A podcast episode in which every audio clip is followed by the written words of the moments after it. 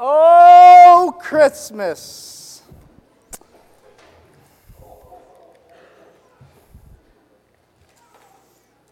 Oh, Christmas.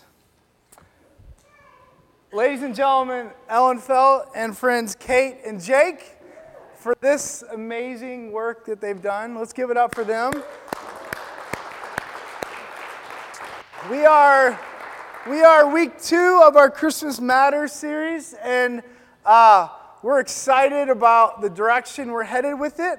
Um, obviously, as you can tell with the stage props, uh, that there's a progression here of Christ in the home, Christ in the church, and Christ in the community.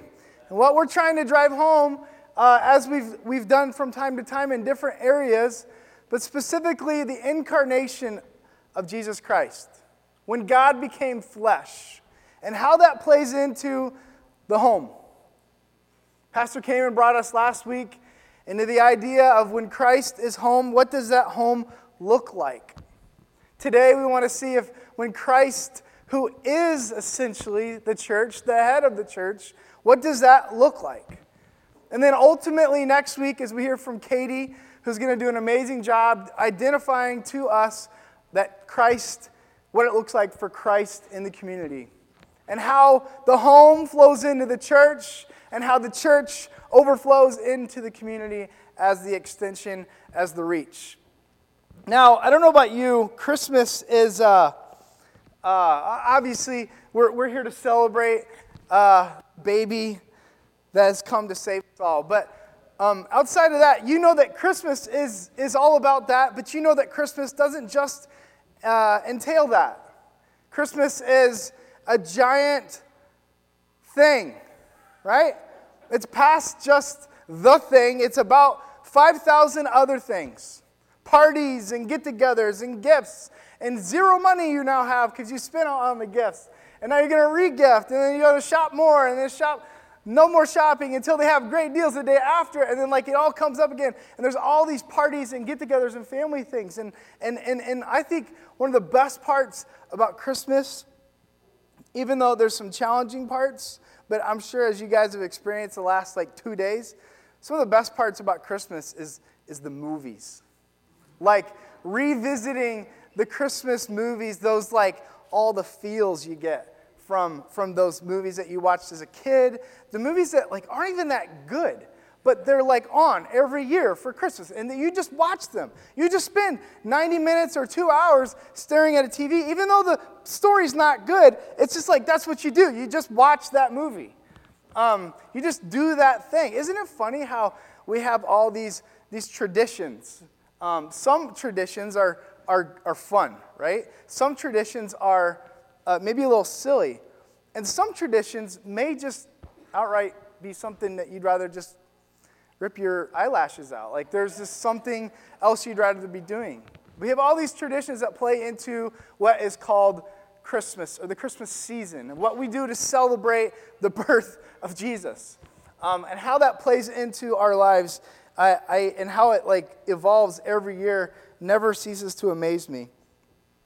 But as we look this week, as we look today at what it means for Christ and the church, Christ become, becoming incarnate, becoming the flesh on this earth, what does that look like for the church?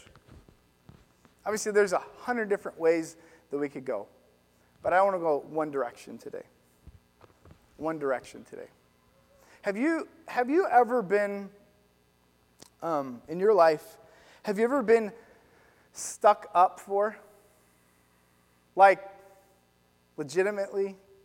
Like you were, you were in trouble. And someone stepped in the mix and said, huh. Maybe it was on a playground. Maybe it was on your street corner. Maybe it was in a board meeting. Maybe it was a spot where, where even specifically uh, those that, that know, uh, and obviously all, most of you do, Quint and Aaron, who are in a spot where uh, life has put them in, um, and circumstances put them in a hard and difficult spot during a season like this. And like, I think I was handed so much like loot um, from in the last like half an hour from people that are like, I just want to bless them.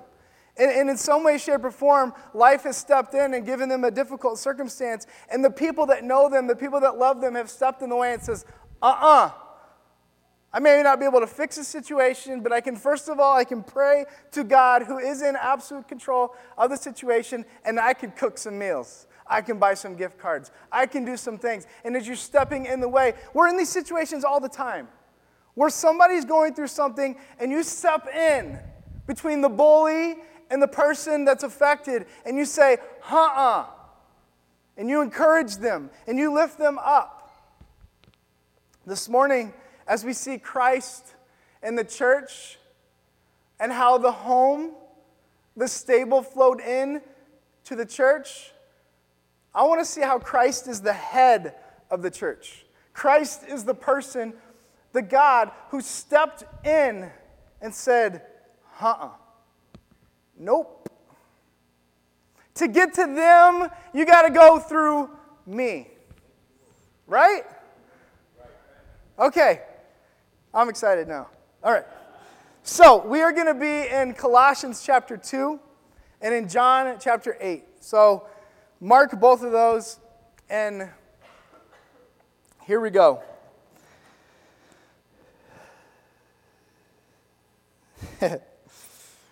um, Christmas is uh, certainly an interesting time where you uh, you have these, as I mentioned, traditions or things you do, get togethers um, with family and whatnot. But one of my one of my favorite things, and again, I think this plays into, I don't even think it's that great of a movie, but it just plays into, since 1997, there's a movie that has been playing, that plays 24 hours a day um, for, uh, I think it's on Christmas Day, um, typically on like TNT or TBS. I haven't had cable in years and years, but I know that it's on. Um, and now things like Netflix or iTunes or whatever, you can just see it anytime you want on your phone or your TV or whatever. It's the movie A Christmas Story. Now, um, I, have kind of narrowed this, this idea down to, I, like, I remember uh, on different Christmases, and since 1997, um, this movie has been playing 24 hours a day. I think it's on Christmas Day. Um, and I remember going to different families' get togethers. Like, uh, you go to your grandparents on this side, or you go to your aunts and uncles on this side. And I remember sometimes, like, that movie always being in the background. Can anybody identify with that? Um, cool. Well, with that, you don't ever sit down with that movie. You never just sit down and watch the thing. What you do is you catch different parts. You catch different things that happen in the movie. And, and I love, like, one of the reasons I love this movie um, even though it's, the plot's really weird and, and not even worth addressing. But one of the things I love about this movie is that there is this bully. There's this bully, he's just taller than everybody else, and he's got like this crazy red, it's either red hair or it's like this hat he wears, and it's, he's got like, he's just a, he's kind of a scary looking dude. And his name is Scut. Not Scott, Scut. Farkus. And I don't know if it's because he's angry that his parents named him that or what, but he's got a lot of things that are built up. And in this movie, he pesters all the kids of the neighborhood. And so where it's Christmas time, and I mean, their mom bundles them up, and, and Ralphie is the main character. And if you know Ralphie, he's the one with the glasses. And all he wants, the whole premise of the movie is he wants this Red Ryder BB gun. And he goes on to, to, explain more than just that. But it's essentially that. And every time he goes to see Santa about it, every time he talks to his mom and dad about it, every time he tells his teachers about it, every time he tells his, his friends about it, they say the same thing. They say, You're going to shoot your eye out, right? And so he's scared to death that this isn't going to happen. But the whole movie is about like his focus on that. And so because that's his focus, everything else is like in the way of getting his BB gun, including Scut Farkus, right? And so this kid, this bully, and his little friend, every day on the way to school or on the way home from school or whatever, they come out of some alley, and here comes Scott Farkus, and he's talking trash, and he's pushing his little brother, and, and they're like bundled up, and they can't really, like, they have so many coats on, they can't even really move that well, and they just get picked on, and they get yelled at, and they get laughed at, until one day, till one day, Ralphie is walking through, and not only did Scott Farkus and his friend make fun of his little brother, which that's enough. That's enough, right? Out of nowhere, Snowball comes and hits Ralphie right in the eye. And every one of his nightmares about him not getting his Ryder Ryder BB gun, it's the fact because he's going to shoot his eye out and he'll break his glasses. And then his mom and dad will be so mad at him. But in this moment, a snowball hits his glasses right in the eye and the music just stops. And Ralphie looks up and he wipes his, his snow off his face and he removes his glasses and he begins to cry. And you know that things start to escalate at that moment. Scott Farkus and his little bully friend start laughing at him. Says, "Oh, are you gonna cry? You're gonna cry?" And he does. He begins to cry more, and all his friends are just looking around like, "Oh boy!" And then all of a sudden, the narrator comes on, which is the, the inside mind voice of, of Ralphie. Are you guys with me? Okay, okay, okay, okay, okay. Sorry, I get wrapped up in the story. And he says, he says something to the effect, the effect of, "This little fire." inside of my mind just lit into it's burn will burn into a burning rage and blah blah blah and he just starts going crazy and all of a sudden he gets mad and he runs after Scott Farkus. I got to be careful how I say that. Um, and so he runs after him and he tackles this kid who's like twice his size. And the bully runs down and Ralphie just begins beating on this kid. Now, this is like old school movie, so there's no, it's like he's hitting his jacket and he's just going nuts on this kid, right? And all the kids are now gathered around in the fence, like, oh, what is Ralphie doing? But at the same time, they're like, yeah, get him! Like, this kid's been picking on us for years, and now he's down for the count. And he starts like He's just saying like that, but implying that he's saying other words. And here comes Ralphie's mom, like running onto the scene. And one of the kids is like, Shh, Ralphie, Ralphie, your mom. Shh. like, because he's saying all these things he shouldn't say. And she pulls him off. And it's this whole moment where all of a sudden he steps in and he says, Nope. This, is, this will happen no longer. This will happen no longer. And this is the picture I get of John 8. This is the picture I get of Colossians 1 and 2. When I think about Christ being the head of the church, who's the, who's the bully that Jesus stands up to? Let's see. Let's see. First, go to Colossians 2. Or excuse me, let's start in verse 1 or chapter 1 and verse 3. This is the uh, when, when Pastor Ben and Pastor Cameron and Katie, Quint, and I are talking about this, um, kind of talking about and the, the idea of Christ in the church and, and the idea of how sometimes our hearts as pastors or, or staff for you guys, like it's hard to describe what we really desire for you. And I love this passage because the Apostle Paul spells it right out. He's writing to the church of Colossae and he's writing the things that he desires for them because he's been hearing what kind of church this is. He's been hearing what kind of things are happening in a good way. And he addresses the fact of how he's going to pray for them. Verse 3 says, We always thank God the Father of our Lord Jesus Christ when we pray for you. Since we have heard of your faith in Christ Jesus and of the love that you have for all the saints, because of the hope laid up for you in heaven. Of this you have heard before in the word, in the word of truth, the gospel, which has come to you, as indeed in the whole world it is bearing fruit and growing. So this is exciting. The church is growing, the church is moving. And specifically in this church in Colossae, he's addressing the fact that we always thank God for you. And then when we pray, these are the things that we pray for. Skip down to verse 9. verses 9 through 14, he addresses essentially five things that he um, prays for them. Verses 9 through 15, I've just kind of narrowed it down to summarize. Or in one of them, he desires and prays for them to be filled with the knowledge of his will. We desire for you to be filled with the knowledge of his will. We desire God to connect with the very life that you're living and the very struggles that you have and the very insecurities that you face and the very difficult angles that you have, the relationships that are difficult. We desire that you will be, number one, filled with knowledge of His will. The second thing, pray for is for spiritual wisdom and understanding. Spiritual wisdom and understanding to see the things that you're dealing with. And that you can chart through the journey with wisdom. Not worldly wisdom, but godly wisdom, spiritual wisdom. The understanding that sometimes the hard way is the right way. That sometimes the difficult decisions is what God is asking us to, it's the, it's the sea that He's asking us to, to chart on, to chart the course on the sea that's difficult.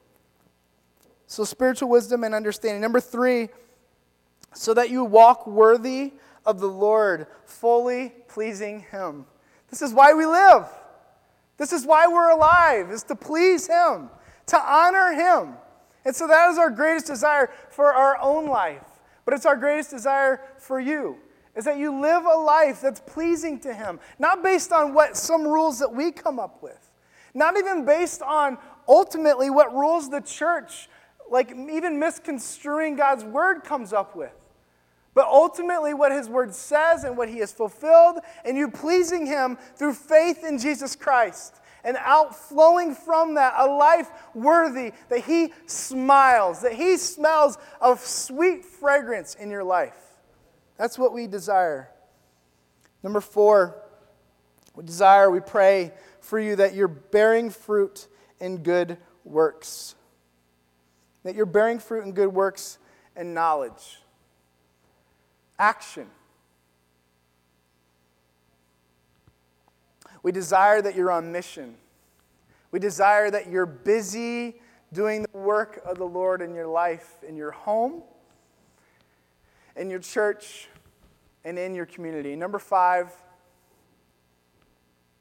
strengthened with all power of his glorious might strengthened with all power of his glorious might. This is not about your strength. And, church, this is not about our strength, it's about his strength.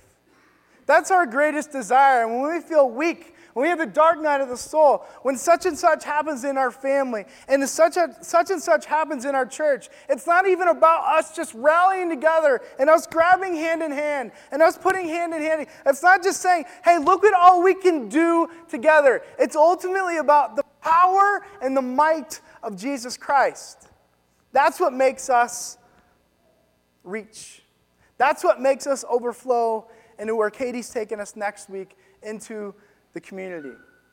This is why it's mirrored this way. You say, like, oh, well, like, why'd they put the stable in the middle of the church? Like, shouldn't it be like over here so it's like a pretty little thing? No, this is purposeful. And we wanted you to understand, as we did last week, that as Cameron said, I have to, I have to read a quote of something that he pointed out so clearly in regards to our lives, but in, today in regards to the church. That this stable represents our home. He says that, uh, Pastor Cameron said last week, he says, when we see the nativity scene, we may think nostalgic and ideal, but it was far from that. It was far from that, so far from that. And he walked us through how Mary and Joseph that night, with all that surrounded them, was not so ideal. And we can have these little things set up in our homes, like, oh, this is what it looked like, and the star perfectly placed, and all the animals are quiet and don't smell, and all these things that seem like ideal. That was the farthest thing from ideal, but that was the most beautiful picture about it. And that was what, like, the stable says something. Your home says something. Your home is not all put together. It, like, it may look a certain way, but you know in your heart it's not. Your own heart, like, it may look a certain way, but you know good and well that it's not where it needs to be. It is not ideal by any means. He went on to say that uh, ground zero for Christ to, rot, to reside, ground zero for Christ to come and live is not the ideal, it's in the brokenness. The ground zero for Christ to come and reside is not the ideal, it's the brokenness. So if you're here today, and regardless of what you feel like, regardless of where you're at, if you're broken, you're actually in a spot where Christ can land and he can make it all beautiful. And then if you see your life in that way, that's your home, that's your heart. It's not like you're in a broken place. You've come in the doors. Welcome to church. Welcome to church. Behind me, behind the set, is a wall. That was intended, and we've said this several times. The intention, like, probably more so after it was being done, because the pallet wall for a while was just like, yeah, that's really cool. It's a really cool thing to do, right? But once we started piecing it together, we realized, and the irony is that all these pieces were not like actual pallets broken up somewhere, but the majority of them were, were garbage pallet pieces of wood. They were at a local pallet place that sells pallets, and they were in a pile ready to be burned or ready to be garbage because they weren't going to be used. A bunch of broken pieces made this beautiful, beautiful wall. Welcome to the church. Your homes your hearts, broken, may not feel so idealistic, may not feel so awesome. But when you come and you sit, and when you live in your open house and you speak and you do life and you hear the needs of your brother and your sister and you hear their heart and you walk them through and they're walking you through, that's the church. And that's this broken hearts, broken homes together ultimately making this beautiful wall called the church. And that's what we want the community to see. Because we don't want to look ideal, we want to look saved. Does that make sense? You see the difference there? Like, we want to look redeemed. We want to look like, like, yeah, dude, like I'm so broken but I am so holy in the eyes of God. You see, church is not just this place where you're like, you celebrate your brokenness. Like, I'm not good. I'm here. Like, you're not good. Let's celebrate together. That's not what church is. You know you're like not in a good place, or you know you're broken place. But guess what? God doesn't see that because of your faith. Your faith makes God see you as holy. You are clothed in the righteousness of Christ. He sees you as pure as the white snow. That's probably a bad analogy on a weekend like this. But He blankets this pure white over you, not because of what you've done or how many times you've put your rear end in the seat. He sees that because of your faith and your belief in Jesus Christ and what He did on the cross, because of what He did in the stable, and now what He's doing in the church. This is the picture of Christ and the church brokenness together makes a beautiful, beautiful building. What makes this building great? Not the building, the people. And you know that. And every person out there that's not in this room yet needs to know that. That you don't got to get your junk together. Jesus will work on that. And a lot of times I think that the church has gotten confused on this. This whole idea that, um, this whole idea that um, the church is a place, the church is a place for, for Christians, for saints, and it is. But we were sinners. The only reason we're not sinners, the only reason we're saints, is because of Him, not because of you or me. Like, yeah, like we're being sanctified. And, and, and then we're getting ready to see in John 8, like we're seeing this woman who was challenged to go and sin no more. Like, we're not here to celebrate our sin. We're here to celebrate a Savior, knowing that we sin. Not our desire, not our hope, not our aim, but the very reason that we sin gives us this advocate, this reminder, this reminder of that white as snow is my soul because of my faith and trust and salvation in Jesus Christ.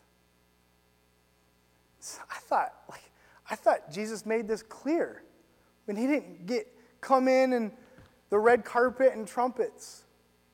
He, he made it clear by coming to a barn, an overflow of animals and stuff. Like, I thought he made that clear that he didn't come for the kings and the, the, the, the people that think they have it all together and they have all this money and that like you got to be in this prestigious spot and spiritually or physically or financially or mentally in order to receive God. He came as low as he could so that he could come for everyone. And that as kings will be saved, and as every knee will bow and every tongue confess that he is Lord, they will recognize that it's for the poor and for the rich, for those that are broken and that those that don't think they're broken. He's for them too. And we see that in John 8. Let's go there. John chapter 8. It's uh, maybe not your typical Christmas passage. Um,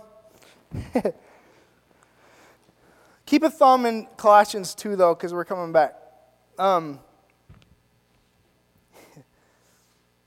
sometimes we. Uh,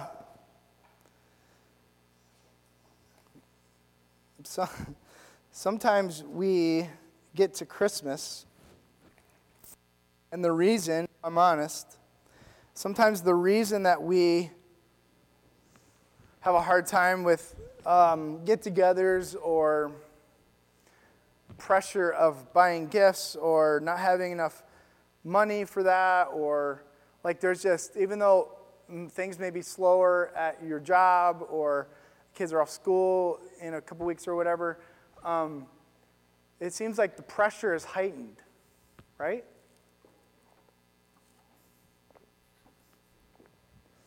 the, the tension the tension is heightened. And in those relationships that we have, um, we sometimes, that like magnifies, let me say it uh, clearly. Sometimes the relationships that we have are magnified. Um, the issues of their life is, is magnified because of something broken in here. And I got to be honest, like that's a struggle of mine sometimes if you're hurting, you tend to see other people's wounds is bigger than they really are.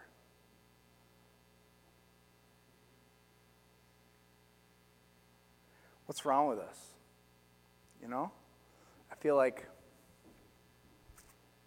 when I read this story, sometimes maybe, maybe nothing's changed. We're human. And we make these, we have these relationships that we struggle with. Maybe you see them once a year, but that thing they did eight years ago is relived. How they didn't meet your expectation is right here. Um, we're so hard on each other. I love this church. And I love the love that is here. And I love the unity that is here. I love the um, sense of, of diversity that we have, the sense of, of grace that we have for one another. I think it is a picture of what the church should be. in so many ways in relationship. It's beautiful. If we're not careful, we'll slowly creep into the way that we think about others. Because in, envir- in, an, in an environment, it's contagious. You walk into a church that's loving and receiving and welcoming, and you automatically are typically in that mode. And I, and I think I see that every week. It's exciting, it's encouraging. I can't wait to get here, even though I'm here every day. Like, I can't wait to be here. Where the people I work with or the people I see on Sunday or whatnot, like, it's, it's great. I love it.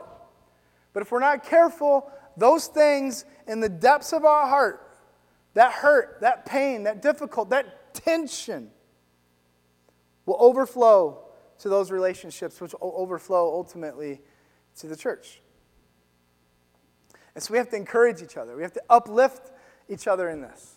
We have to know what the joy of the Lord is. We have to carry that about in our relationships. Um, all right, let's look at John 8.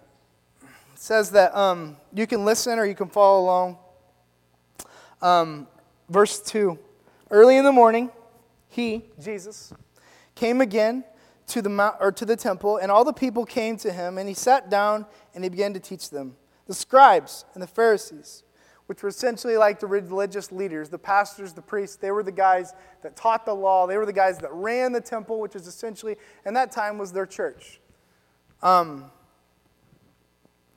they brought a woman who had been caught in adultery.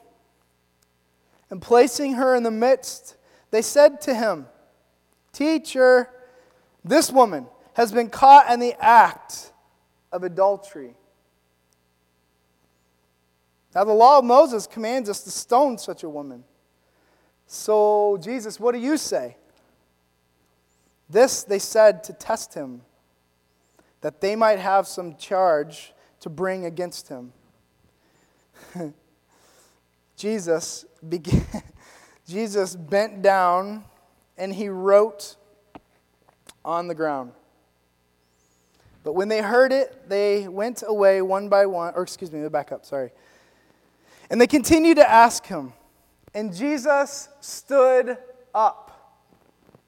Come on! And he said to them, Let him who is without sin among you be the first to throw the stone at her. And once more he bent down and he wrote on the ground. But when they heard it, they went away one by one, beginning with the older ones, and Jesus was left alone with the woman standing before her. Jesus stood up and he said to her, Woman, I'm sure, like, way it sounds, it was way more respectful than I just said it. Sorry. Woman, where are they? Has no one condemned you? She said, No one. Lord. And Jesus says, Neither do I. Go. And from now on, sin no more. These church leaders tested the King of Kings and the Lord of Lords. Mm-mm. I love how Jesus has this amazing ability in his life. And, and when it's been recorded in different scenarios, I love how he has this ability, in some ways, to have a righteous, sinless anger, and in some ways, have this ability in that moment specifically channel the anger that he has built up inside and point it and focus it on the freedom of this woman. Do you see that? Who are we to call out others without seeing our own sin? You see, so easily in the church we get confused on like, well, if a church is if it, if the church is a collection of stables, if the church is just a mosaic of a bunch of homes, and there's all this brokenness, and there's all this like lives lives of sin and, and, and people that are like trying to not sin because they love Jesus so much, but like because of all that, like, isn't that like messing with the purity of what the church is? And I would say, no. No. You see, Jesus died to take away that sin by our faith. And so, again, we aren't here to celebrate our sin, we're here to celebrate the Savior. Now, let's dive into this story for a bit. It says twice that this woman was caught in adultery. It says clearly the second time that this woman was caught in the act of adultery. So I'm putting two to two together that this woman, if she was caught in the act of committing adultery, and they dragged her before the midst of the temple and Jesus who was teaching, she may not have, have had clothes on. They wanted to make a public spectacle of her decision. But last time I checked, it takes, like, I don't know that, in that case, I don't know that she could, could have committed adultery all by herself. But I think there was multiple people that they were was dragging one person. So I don't know where that guy is, but for whatever reason, they chose to pick on her. You don't pick on her. I don't care if what she was caught doing. She's got no clothes on. You are, Jesus is in this moment of anger. He's channeling it, but he's not seeing the spectacle. He's not seeing that everybody's watching. He's seeing her heart and how she needs freedom. He's seeing her heart that he doesn't just want her to stop what she's doing, he wants something better for her. He wants forgiveness for her. He wants her to see that there's a better way. He wants her to see that there's a better life. He wants her to see that she can be released from this thing that she feels so trapped in and the decisions that she's made. But I don't like the fact that they didn't drag the guy in and neither does Jesus.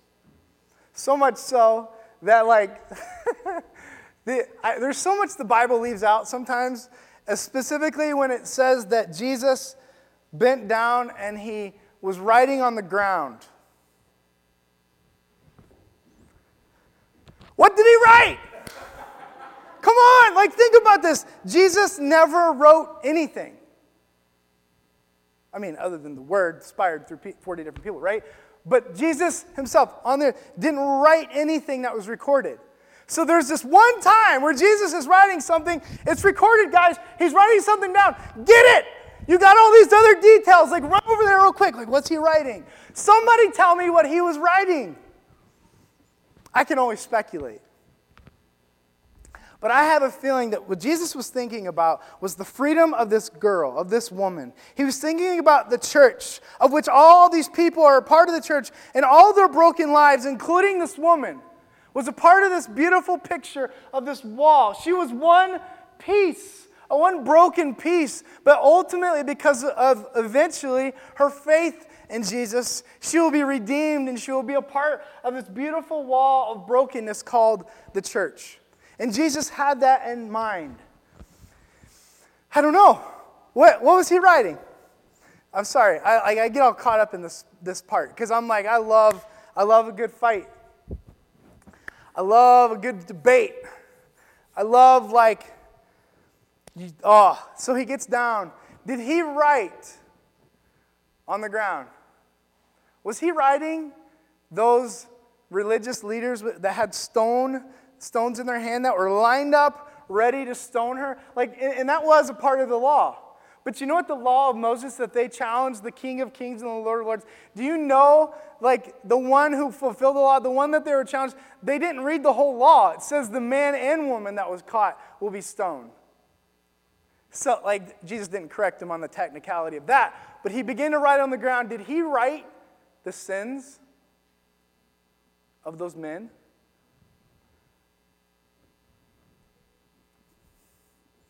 Did he write, perhaps, the names of the women that they were with? Come on. Because in that moment, something crazy happened. That when Jesus stood up, these pious, nitpicking punks who are supposed to be the leaders of this broken wall, this broken, beautiful mosaic of what it looks like to follow Jehovah. They were supposed to be that. All of a sudden, conviction or fear or something else came in mind, and they dropped the stones and they left. And it says that the older ones did first. Maybe because of wisdom, or maybe because their list was longer than the younger preachers. But something drastic happened. And Jesus stood in the place and he says, uh uh-uh. uh. We're in this weird spot as a church, not a conduit church, but as a capital C church in the world. We're in this weird spot of what denomination or what country or what leaders stand on this issue and they stand on this theological issue or this doctrinal issue or this, this social issue. And there's all this confusion of who stands on one side and who stands on the other. And in the midst of all that, Jesus stands in the middle and says, Ha!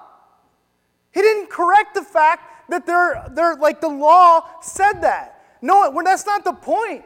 He's seeing the woman that's trapped, that's consumed and drowning in their sin. But he also sees those men who are drowning and in their sin. And in the midst of his anger, where he wants to hurt these men, I'm sure, he channels that in a godly manner, that he is God with skin. He channels that to the woman's freedom. May that be our practice as our homes flow into this church, where we see the sinner way before we see the sin. That we see our sin. And we go to the one who can cleanse us from our sin before we focus so much on their sin. I remember um, I remember I was probably junior high, and uh, I, uh, I was the youngest. I was the youngest, like cousin, of all, both sides, my mom's side and my dad's side, and so it was kind of like a, a runt perspective. Maybe that's why I like a good fight where the, the underdog beats up the bully, because like I've been there too many times, unfortunately. Um, um, and so, like, we would have these, these Thanksgiving or Christmas get togethers. Uh, specifically, this one, um, I was thinking this week about um, how we try to control people and how we try to fix people in our mind, and it carries out in our heart and our actions. And, like, we, we all get there. And I, I remember specifically walking into, I was a junior high uh, kid, and I walked through the kitchen of my aunt's home. And I remember, like, there's, we, we never saw our family much at all and, and, and not for really any like, like glaring reason, but anytime that we did get together, I always just felt like um, conflict or tension is probably a better word for it. Can you relate to that? Because of this or that. And when you're in like fifth, sixth grade, what, I mean, what do you know? You just watching the Christmas story, you know? You like, you just can't wait for the pie and, and you're just like doing whatever. And I had a cousin who's, who's uh, about a year older than me, and, um, and so we like had to stick together. And I remember specifically walking out of their hall and through the living room. And I remember specifically my grandpa um, sleeping, snoring louder than it's healthy for any human to make any type of noise like that in the, the recliner. Um, I remember my uncle uh, doing the same and kind of like hearing complaints about how they can't hear the game because they're so loud and like they're like legitimately mad about it and so like sometimes when you're around conflict you're like okay i got to get out of here. And so i leave that room and i walk through the small doorway into the kitchen and it's this big sprawling beautiful kitchen and i literally like all the the the the aunts were in there my mom was in there my grandma was in there and they're just like and like i was excited about the meal that was about to happen. Like i could name you like all that was there like, I can still taste it in my mind, and it's amazing. And if I get caught there too long, I'll stay there. Um, but I'm walking through, I'm walking through and I hear complaining and I hear nitpicking. Like, this needs more salt, or why didn't you bring your pretzel salad this year? And why didn't this happen? And why didn't that happen? And again, me and my cousin uh, Larry walking through the kitchen, like, okay, we got to get out of here. And they said no already to the pies and the cakes and all the other things. And so we grabbed a dinner roll on our way out, or a few, and we ran outside, right? And so we go outside and we like chewing them up and throwing them at each other and stuff like that. Um, but I remembered that, like, that picture is in my mind. And I'm imagining this thing that sometimes we do in our lives. Is it's like it's like we have these knobs in our lives, like that are the people are the knobs. And they, we want this person to just be more of this, and we want that person to be less of that. We want this person to do this. And if that all comes into play, then, then I'll be good to go. Do you feel that way? Don't leave me alone up here. Do you feel that way? Okay. Think about the people. Yeah, yeah, that's exactly right. Did you say Christmas vacation? Oh, I thought you said Christmas vacation.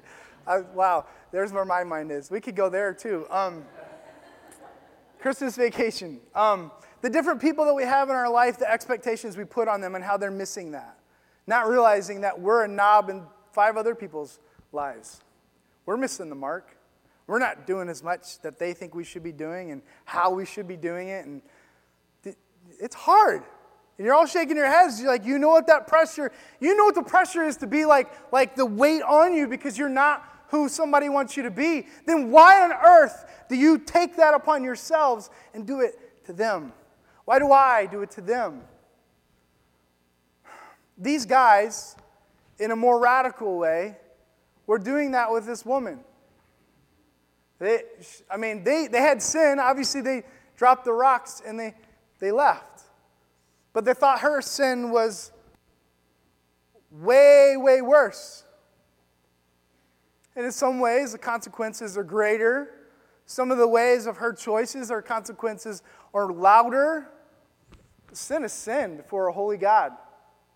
And Jesus addresses that. Like, again, church is not this place where we're celebrating sin, we're celebrating the Savior. So Jesus isn't in that moment. He's not like, hey guys, it's cool. I'm, I mean, I'm, I'm here. I'm the, the author of all of creation, and, and I, I mean, like, I'm in charge. So I'm good with it, so you should be good with it too. No. Jesus addresses her sin. In fact, Jesus stood twice. The first, he stood up to them. He stood again, gently, posture of love, and says to her, Go, I don't condemn you, but sin no more from now on. See, Jesus is holy before he's love. He's louder with his holiness for eternity, and we have to get this. That before this church is a place of love and acceptance, we have to first understand that it's a place of holiness. It's a place where we worship a holy God, and your sin and my sin is not acceptable by the very nature of light and darkness. They can't mix. God is holy. It cannot, sin and God cannot go hand in hand. So, even just the concept of heaven and hell is not a matter of like God not liking certain people and they didn't check this box when they voted and they didn't do this thing or that thing, so now they have to go to hell. It's a simple nature, science of the fact that God, in His very character and nature, is holy more than anything. And you can't go to heaven, and I can't go to heaven unless I'm holy perfect. Newsflash. That's why Jesus came. That's why he came humbly.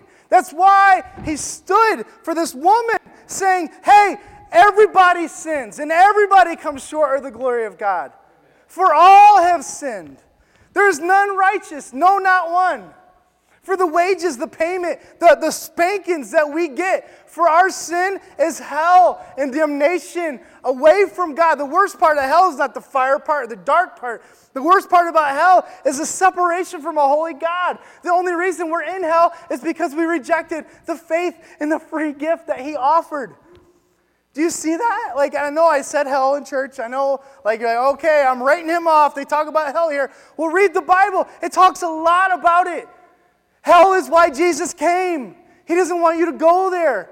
Hell, uh, Jesus came as a man so you would not under, like get a picture of the incarnation of God. God with skin. Jesus says, oh, okay, let's go there. Colossians 2, go back. Colossians 2, it says in verse 15, Jesus is not just some guy that was teaching in the temple. Jesus was not just some baby that came to like make Christmas all marshmallows and fluffy pancakes. I don't know, that doesn't make any sense, I know, but follow me. Jesus, I'll, read what Paul says, it's much better description. He is the image of the invisible God. Jesus is the image of the invisible God. You can't see God, but you can see Jesus. And Jesus is God.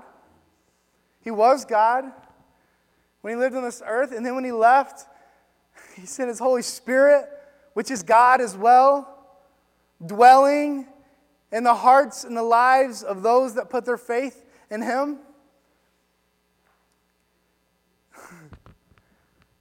He was God. He was the firstborn of all creation, for by him all things were created.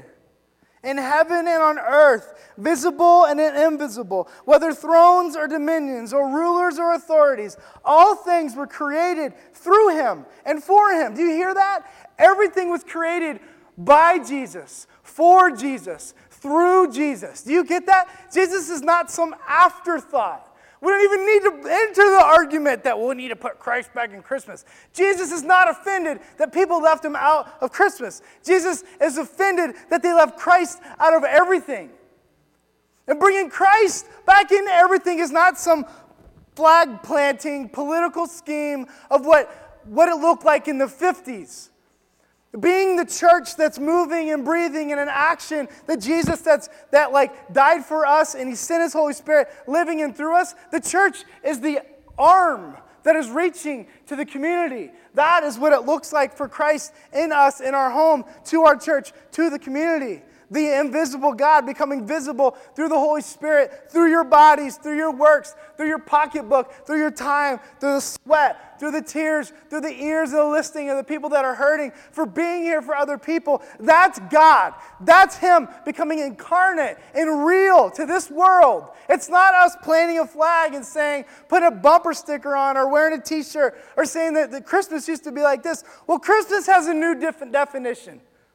Same thing happened, nothing's changed, but our culture is different. And it's time for us to step up in love. And it's time for us to step up and tell the truth about God. He is holy. And there's no way I'm getting there. There's no way you're getting there unless I, by faith, trust in Jesus Christ and how He paid for my sins.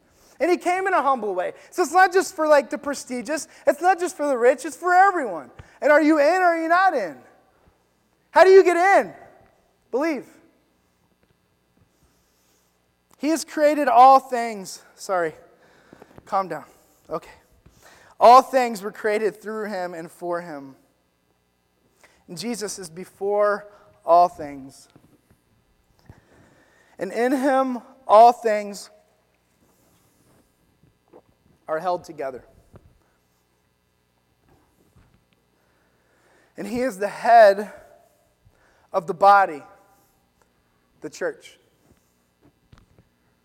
So when Jesus takes a stand for the sinner, for you and I, it's because he's the head of the church. He's the beginning, the firstborn from the dead, that in everything that he might be preeminent, for in him all the fullness of God, all the holiness of God all the love and the grace and the mercy and the hope of God was packaged in a baby named Jesus in a not so idealistic situation. but it created the greatest story ever told that changed everything. And through him, through Jesus, to reconcile himself all things. We weren't made this broken. In the beginning, when God made Adam and Eve in the garden, things weren't made broken. Sin and our choice made that broken. So when it says that Jesus is reconciling all things, he's not just talking about fixing your circumstance, he's talking about fixing our soul, fixing our relationship with him, and obeying and seeking the freedom and the hope that he's essentially created and given. He's just come to fix what we broke. So don't be, don't be offended or knocked off your rocker when we talk about sin and holiness and hell. Like, yeah, it's a mess. But he came to fix the mess. And we won't see ultimately what that looks like fixed until eternity. But he's coming back again. And this time he's not coming back riding on the ground, calling the woman's sin out and saying, Sin no more. He's coming back with a sword, with judgment. Because every knee will bow and every tongue will confess. He is God. He's not just some good teacher or a man that died and sacrificed his life for the sins of the world. He's God. He rose from the dead. He's alive. He flew up to heaven. He sent his spirit and he gave it to you.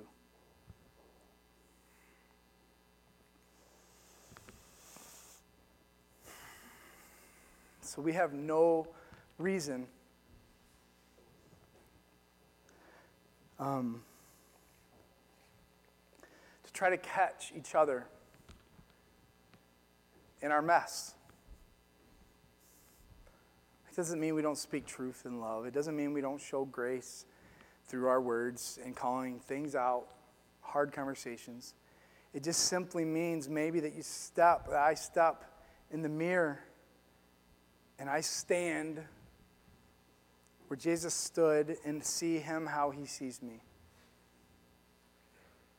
For you this Christmas, church,